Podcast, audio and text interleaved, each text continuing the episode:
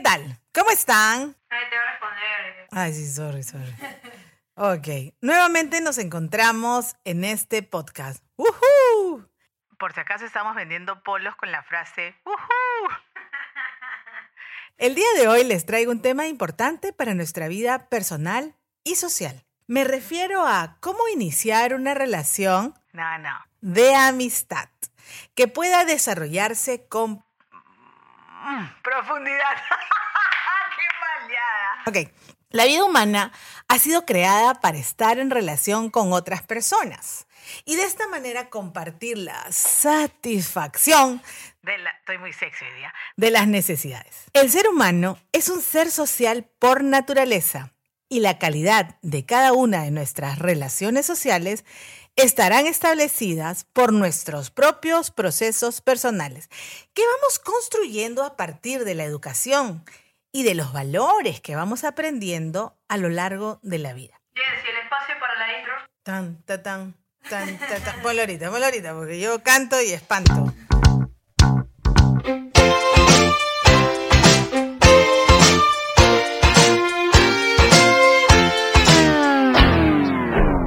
Room for 5 decades. Bueno, es que estoy de muy buen humor, Nat, porque ayer fue el Día de la Mamá y es un día especial. La pasé súper divina. Me sentí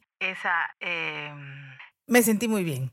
Y no solamente eso, me he sentido muy bien porque he visto cómo ha subido en el ranking ese capítulo, ese episodio. ¿No, Nat? Sí, ha subido bastante. Ha subido casi 500 vistas. Sí. Aunque el favorito, de acuerdo a las estadísticas, es No Tengo Tiempo. No Tengo Tiempo. Sí, El Rock Lento. ¿Cuál es el otro? El FAP. On the Radio. On the Radio, sí. Y también estoy muy contenta porque con las personas que me encuentro y me conocen, inmediatamente me hablan del podcast y me dan sugerencias, los comentarios que valoro mucho. Así que bueno, eso te da pues satisfacción. Ya me fui por las ramas, las ramitas y todo. Había un reclamo en los 80s que decía, no te vayas por las ramas, ándate por las ramitas. Algo así era. ¿Quién se acuerda? Me lo escribe, porfa. Ok. Estábamos en que... Creo que voy a repetir esta parte, ¿ya? La vida humana ha sido creada para estar en relación con otras personas. Por eso que ayer, pues, relacionándome con mis hijos, con mi familia, me he sentido súper bien. Y de esta manera, compartir la satisfacción de las necesidades. El ser humano es un ser social por naturaleza. Por eso Dios decía, no es bueno que el hombre ande solo, ni la mujer tampoco. Ok, y la calidad de cada una de nuestras relaciones sociales estarán establecidas por nuestros propios procesos personales. Cada uno tiene su ritmo, su velocidad. Ojo con eso. Que vamos construyendo a partir de la educación y de los valores que vamos aprendiendo a lo largo de la vida. De esa manera, nuestras relaciones con las demás personas si estoy hablando de nuestras relaciones, tengo que decir las iremos construyendo con sentido. Ese es uno de los problemas que yo tengo, que... ¿Cómo se llama cuando no aplicas bien el singular y el plural? Esa cosa. Cuando hablo, ¿no? Cuando escribo, no, pues porque ya lo escribí y lo corrijo. Pero cuando hablo, más cuando improviso.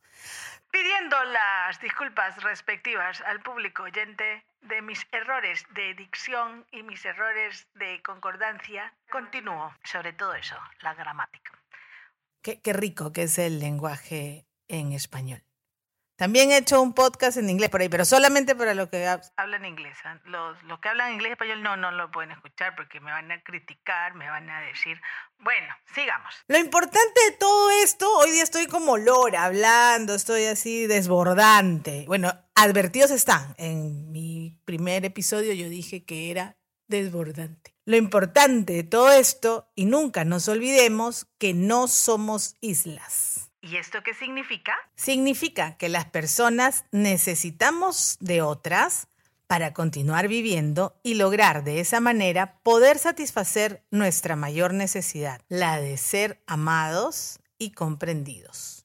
Este tipo de socialización nos permitirá empatizar y comunicar mejor nuestras ideas, nuestras emociones. Qué importante, estoy preparando un material muy bueno para este tema. Nuestras metas. Pero no las que te vende la publicidad. En definitiva, nuestro mundo personal. ¿Y cómo lo podemos lograr?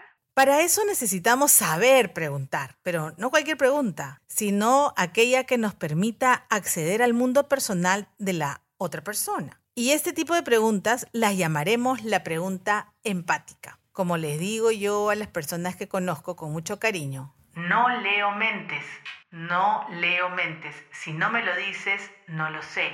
Y como no me gusta suponer, pues tenemos que aprender a hablar y a expresarnos. A veces esperamos el momento preciso. Y el momento preciso no es como la ola perfecta. El momento es el momento. La vida pasa demasiado rápido. Bueno, quisiera profundizar un poco sobre este punto, ¿no? La pregunta empática. Significa demostrar que entiendes lo que la otra persona siente y por qué se siente así. Yo he tenido muchos problemas en mis relaciones personales por minimizar las emociones de los otros, por no validar sus emociones. Bueno, lo he aprendido un poco tarde, pero lo importante es que lo he aprendido y lo estoy haciendo el mejor esfuerzo para ponerlo en práctica. Significa lograr comunicarle que te pones en su situación. Esto no quiere decir necesariamente que estás de acuerdo o que apruebes dicha situación. Algo así como ponerse en los zapatos de la otra persona. Los zapatos no pueden ser tu talla, los zapatos pueden ser de taco, los zapatos pueden estar rotos, tú no sabes. Entonces nos centramos en lo que siente la persona. Por eso la pregunta empática consiste en aquella que nos pueda colocar en sintonía con la persona a quien yo deseo conocer más. La importancia de esta pregunta tiene como característica propiciar el acceso, ojo. Tres ojos, no tenemos dos, pero bueno. Al mundo de los afectos. De acuerdo a los hindúes tenemos un tercer ojo que es la glándula pineal. Ok. Ya. La importancia de esta pregunta tiene como característica propiciar el acceso al mundo de los afectos. Para propiciar un acceso, yo necesito que la persona me lo permita, ¿ok? Propiciar el acceso al mundo de las necesidades personales, al mundo de sus gustos, que no necesariamente son los míos, al mundo de las metas personales, al mundo de sus miedos, al mundo de sus pensamientos. Aquí, las personas que les gusta rajar normalmente son porque vemos la pelucita en el ojo ajeno y no la hiperviga que está en el nuestro. Continúo. Indagando en el internet sobre qué suelen preguntar las personas que se interesan por entablar una amistad, encontré estas. A ver qué les parece. Ya sé que no me van a responder. Se las envío. No, mejor se las leo. Y espero sus comentarios, ¿ya? Sobre cuál de ellas podría ser más determinante para ingresar al mundo personal de una amistad que deseas conocer más. A lo mejor también te puede servir para tu pareja, para tus hijos, para tus padres, para con tu suegra. No sé, saber preguntar te va a abrir las puertas de las emociones y los sentimientos de la persona con quien tú quieres mejorar la relación. A lo mejor también has caído en rutina y esto te va a permitir lograrlo de una manera eficaz. A ver, tú le puedes preguntar, Nat, escucha, ¿qué hay en el primer puesto de tu lista de deseos? A lo mejor la persona ni lista de deseos tiene. Pues le puedes decir que piense cuáles son sus deseos. No, esos no. A mí no me lo pregunten. Ok, es una bromita, por favor. Hoy día, vuelvo a insistir, sigo sexy. Ok. ¿Por qué estás más agradecido? ¿Qué es lo que más lamentas en la vida? ¿Qué es lo que más temes? Nat, dejas ese espacio, no lo corto. Porque a Nat le encanta cortar mis silencios. ¿Qué es lo que más te apasiona?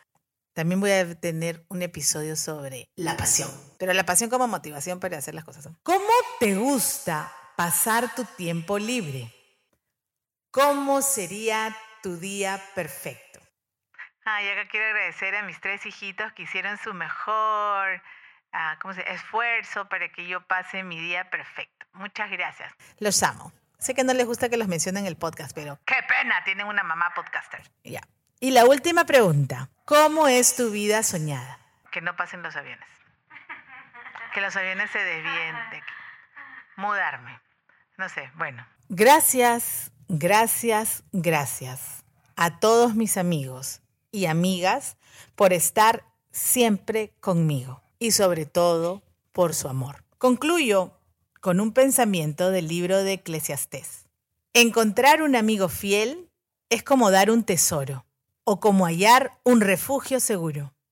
Un amigo fiel no tiene precio. Su valor no se mide con el dinero. Nos vemos el miércoles. No nos vemos, pero yo siempre digo que nos vemos. Nos escuchamos el miércoles. No, tampoco yo los escucho. Me escuchan el miércoles con el ring. 4:45. Décadas. ¿Dónde está tu explicación? ¿Dónde está? ¿Dónde está ese secreto tan brillante como una constelación?